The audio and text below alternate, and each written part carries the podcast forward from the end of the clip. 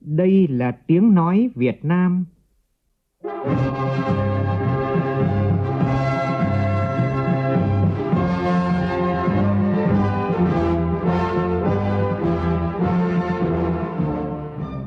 là tiếng nói Việt Nam, phát thanh từ Hà Nội, thủ đô nước Cộng hòa xã hội chủ nghĩa Việt Nam.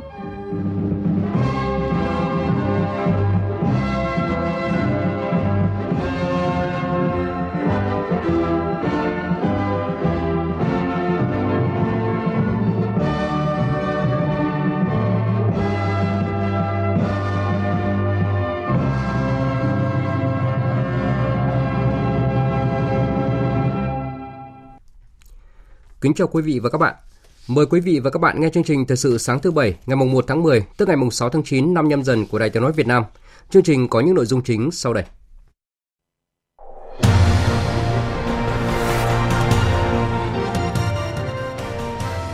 Hơn 550 đại biểu, trong đó có các nhà đầu tư, thanh niên, doanh nhân trẻ sẽ dự diễn đàn Thanh niên khởi nghiệp quốc gia khai mạc hôm nay tại Hà Nội. Kinh tế Thành phố Hồ Chí Minh bứt tốc ngoạn mục sau một năm mở cửa trở lại do đại dịch Covid-19. Nhiều bất cập vướng mắc trong việc thí điểm nhập khẩu dược liệu qua cửa khẩu Chima, tỉnh Lạng Sơn. Trong phần tin thế giới, Mỹ và các nước châu Âu phản ứng dữ dội trước việc Tổng thống Nga và lãnh đạo bốn vùng ly khai của Ukraine ký thỏa thuận sát nhập các vùng lãnh thổ này vào Nga. Xưởng đúc tiền Hoàng gia Anh công bố hình ảnh đầu tiên của đồng tiền xu chính thức có chân dung vua Charles III.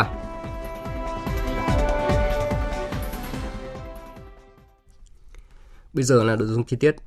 Thưa quý vị và các bạn, theo chương trình thì hôm nay tại Văn phòng Chính phủ, Thủ tướng Chính phủ Phạm Minh Chính chủ trì hội nghị trực tuyến chính phủ với địa phương và phiên họp chính phủ thường kỳ tháng 9.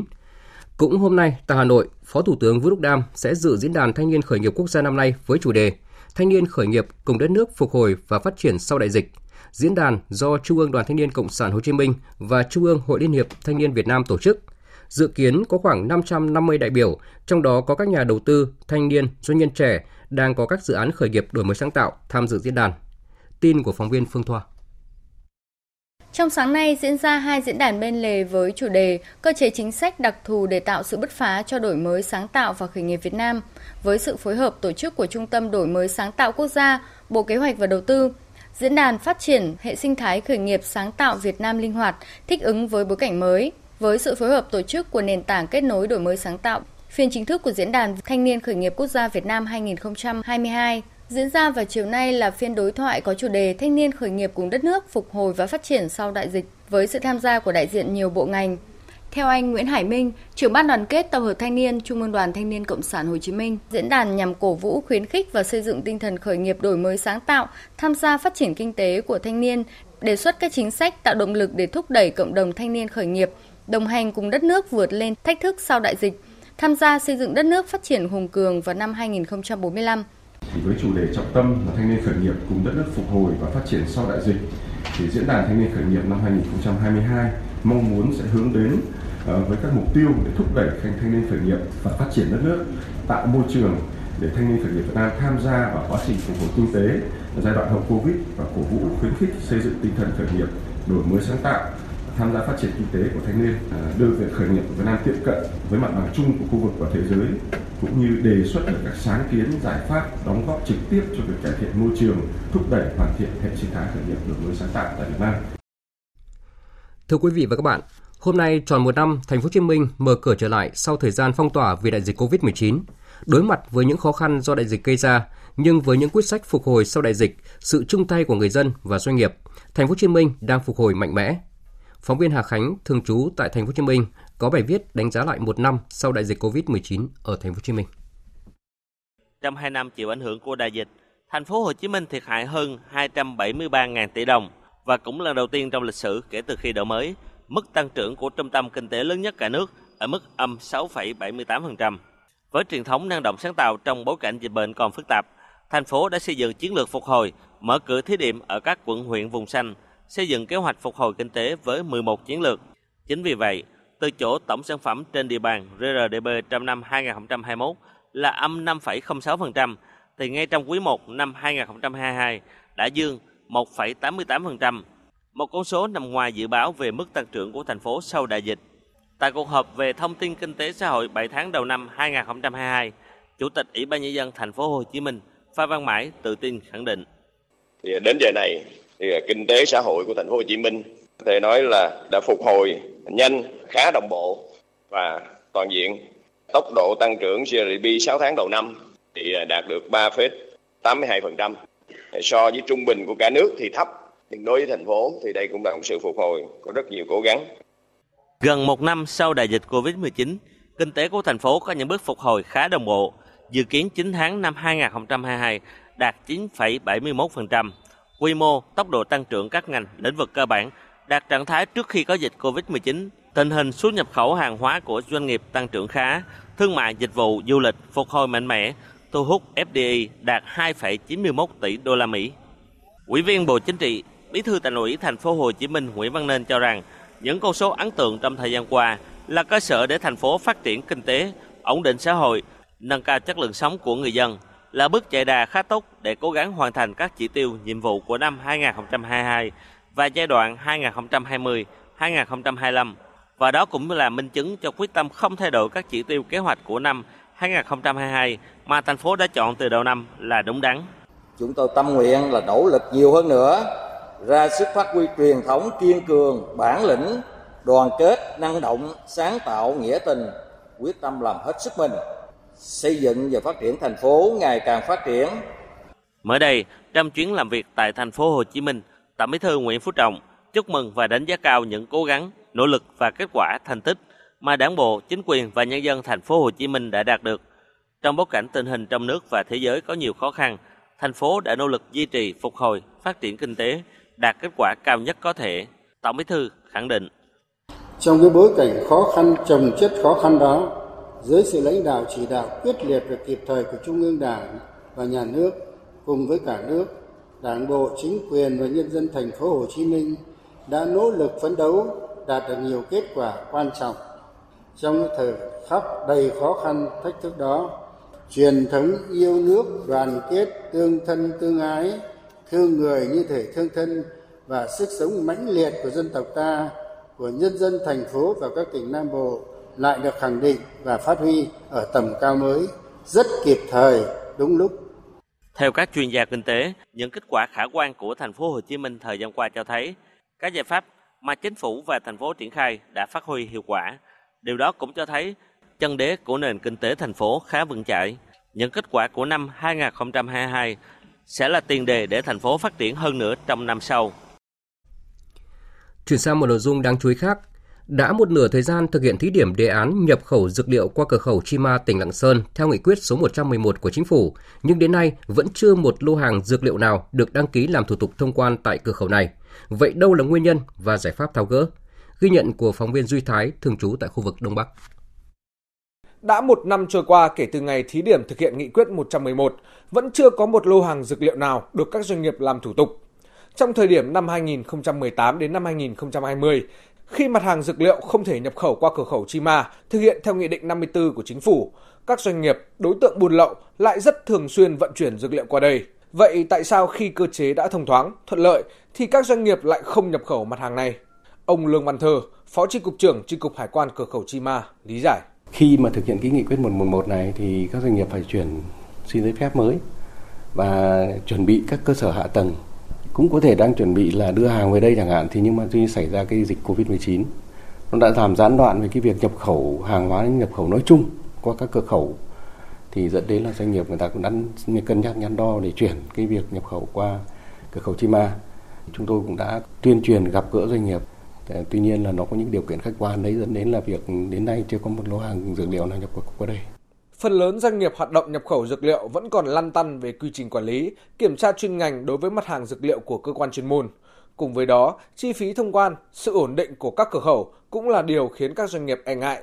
Thời điểm trước khi bùng phát dịch bệnh COVID-19, phía chân ái điểm Trung Quốc có rất nhiều kho chuyên dụng để bảo quản mặt hàng này trong thời điểm các xe chờ làm thủ tục thông quan nhưng hiện nay các kho hàng này đã cơ bản được xây dựng, di chuyển vào sâu trong nội địa Trung Quốc, cũng là một trong nhiều nguyên nhân khiến doanh nghiệp hai bên không mặn mà với việc làm thủ tục thông quan mặt hàng này tại cửa khẩu Chi Ma.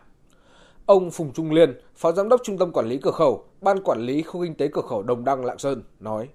mình thì phối hợp tuyên truyền nhiều rồi, nhưng mà bây giờ nó có nhiều cái, nó có khó là bây giờ là phụ thuộc bên Trung Quốc nữa. Trung Quốc là bây giờ hàng về đâu là do tổng cục hải quan của Trung Quốc điều cơ. Ở đó hóa ra là muốn qua xuất hàng Kashima truyền thống trước đây của doanh nghiệp Trung Quốc ấy, không xin được phép để cái xuất sang đây cơ.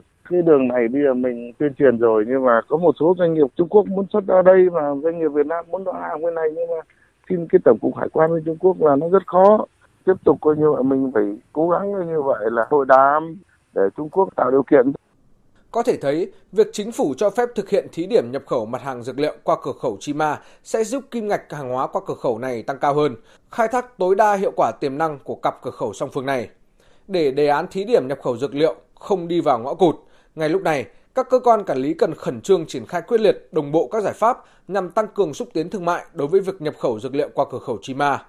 Nếu không nhanh chóng triển khai, đề án sẽ không đạt được hiệu quả như mục tiêu ban đầu đề ra, sẽ không chỉ ảnh hưởng đến công tác thu thuế của địa phương mà còn có thể ảnh hưởng đến quyết định sau này của chính phủ có tiếp tục cho phép thực hiện việc nhập khẩu dược liệu qua cửa khẩu Chima và một số cửa khẩu khác của tỉnh Lạng Sơn hay không. Do ảnh hưởng của bão số 4, những ngày qua tại tỉnh Nghệ An đã có mưa to đến rất to, khiến cho nhiều vùng bị cô lập. Hơn 10.000 nhà dân bị nước lũ bổ vây. Gia súc, gia cầm, hoa màu, những sinh kế của người dân nghèo bị cuốn trôi theo dòng nước lũ. Ghi nhận của phóng viên Sĩ Đức. Qua cái lũ kinh hoàng nhất từ khi môn bị trừ. Chưa từng thấy nước thì dâng lên ờ, lên lanh mà từ rạc xuống thì chậm bần rầm rầm rầm rầm mà chuyển mà khi nó mưa to nó điển người đến cứu trợ cùng cùng nỏ kịp xã Quỳnh Lâm, huyện Quỳnh Liêu, tỉnh Nghệ An. Nước ngập ờ, gần như là cả xã, nhiều nhà là trắng tay. Thiệt hại về gia súc gia cầm cũng như là đồ dùng vật dụng trong gia đình là mất trắng. Đoàn cứu trợ của lực lượng quân đội và chính quyền địa phương huyện Quỳnh Liêu đến các điểm ngập lụt trên địa bàn. Ông ờ, Nguyễn Đình Dung, Chủ tịch Ủy ban nhân dân xã Quỳnh Lâm, mặc dù là mệt nhoài sau những ngày chống chọi với mưa lũ nhưng ông cũng không quên tìm sinh kế cho người dân khi à, nước lũ rút. Mực nước so năm 2021 là kỷ lục từ năm 1978 đến năm 2021 là đạt kỷ lục. Năm nay thì lại lại vượt kỷ lục hơn. Nước lũ đang rất là nhanh nên là không kịp trở tay. Là mất mát rất là lớn về à, vật nuôi, các gia cầm.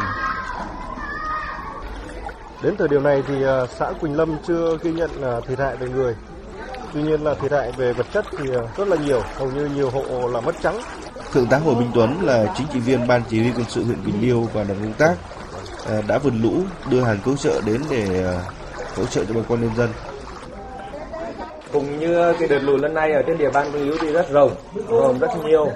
Nhưng hôm nay thì uh, của cán bộ của uh, lãnh đạo chính quyền nhân dân địa phương của huyện Bình Liêu cũng như là lực lượng vũ trang huyện các cơ quan ban ngành đoàn thể cũng đến thăm gia đình của em.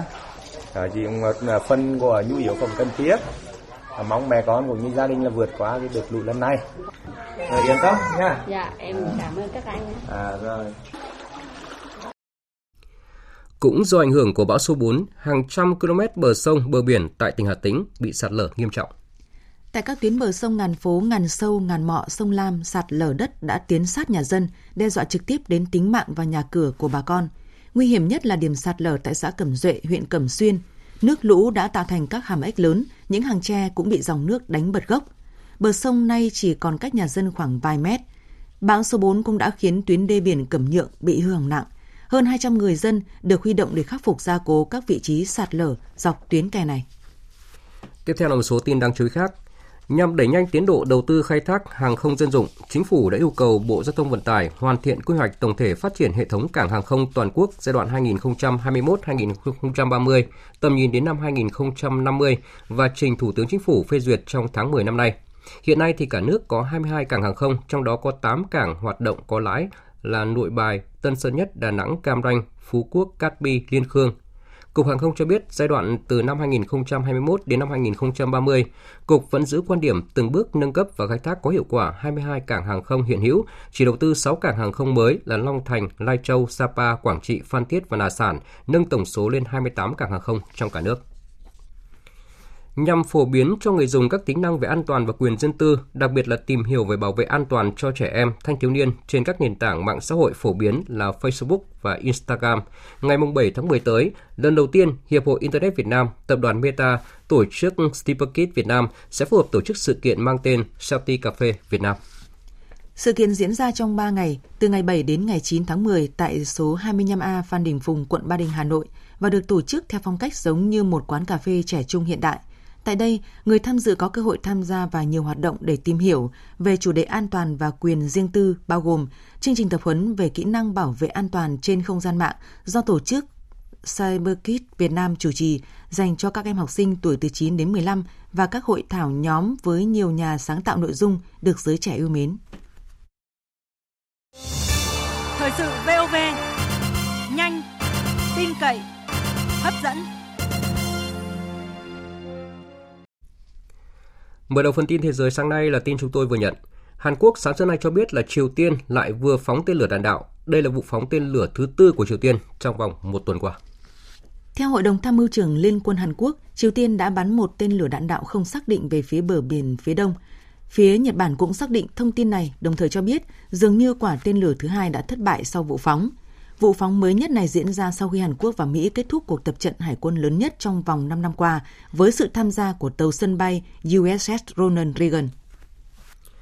Tối qua, Quốc vụ viện Trung Quốc đã tổ chức tiệc chiêu đãi kỷ niệm 73 năm Quốc khánh nước Cộng hòa Nhân dân Trung Hoa mùng 1 tháng 10 năm 1949, mùng 1 tháng 10 năm 2022.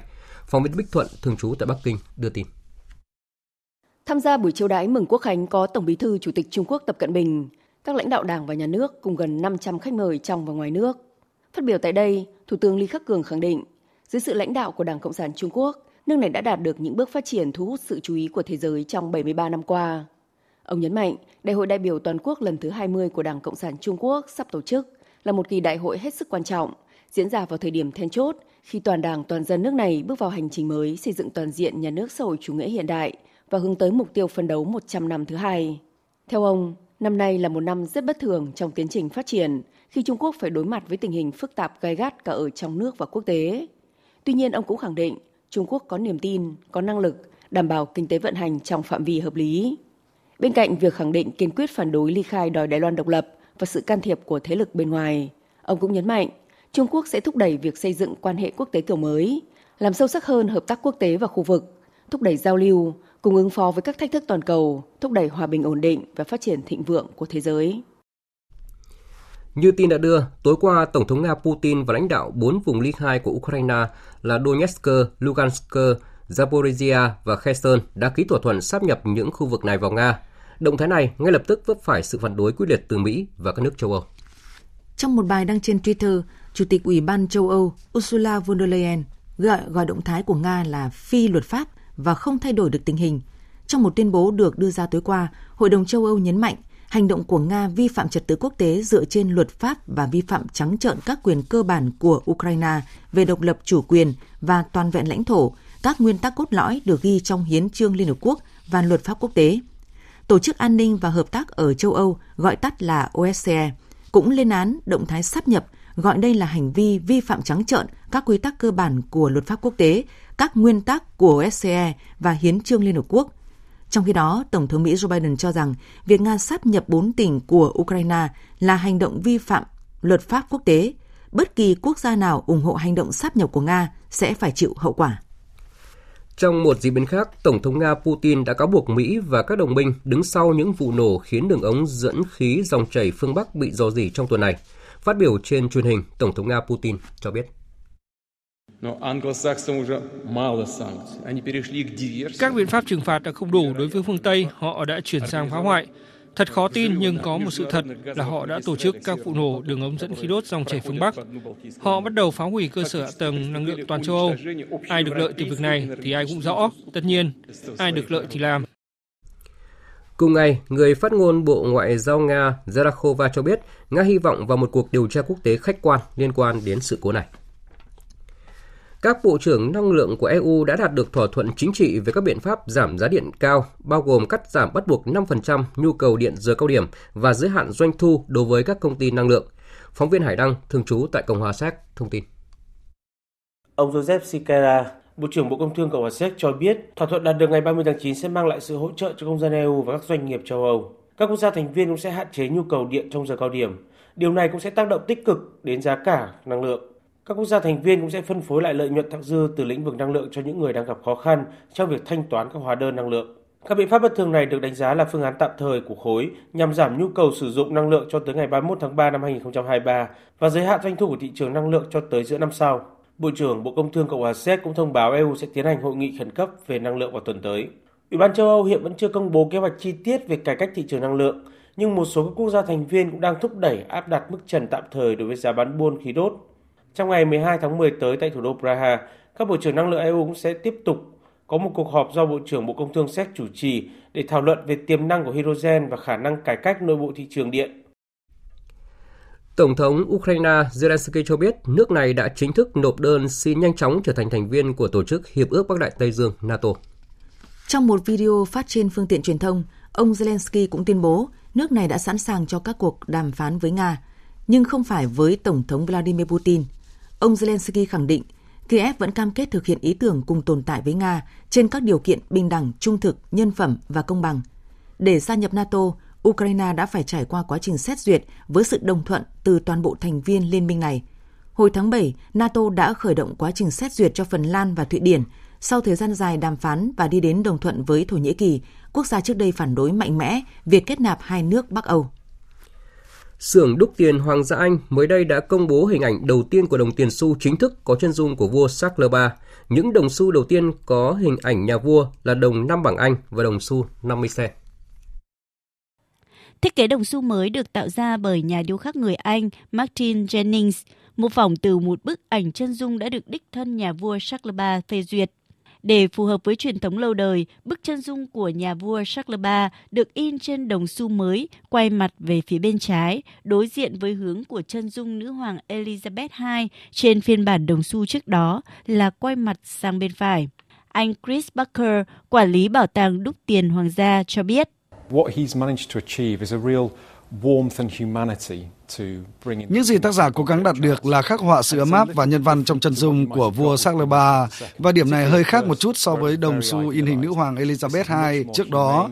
Hình ảnh nữ hoàng được khắc họa nghiêm trang, quyền lực, còn nhà vua Charles thể hiện sự ấm áp, dịu dàng. Điểm đặc biệt của đồng xu mới còn ở chỗ mặt sau của đồng năm bảng Anh có thiết kế hai bức chân dung mới của nữ hoàng Elizabeth II đối diện nhau, trong khi mặt sau của đồng 50 pence có thiết kế hình vương miện hay huy hiệu hoàng gia. Theo xưởng đúc tiền Hoàng gia Anh, quá trình thay thế hoàn toàn tiền xu theo mẫu mới sẽ còn kéo dài, do hiện vẫn còn khoảng 27 tỷ đồng xu mang hình ảnh của cố nữ hoàng Elizabeth II. Tương tự, Ngân hàng Trung ương Anh cho biết mẫu tiền giấy có chân dung vua Charles III sẽ được công bố vào cuối năm nay. Dự kiến các tờ tiền mới này sẽ được đưa vào lưu hành vào giữa năm 2024. Vừa rồi là các tin thời sự quốc tế đáng chú ý, bây giờ là thời gian dành cho phần tin thể thao.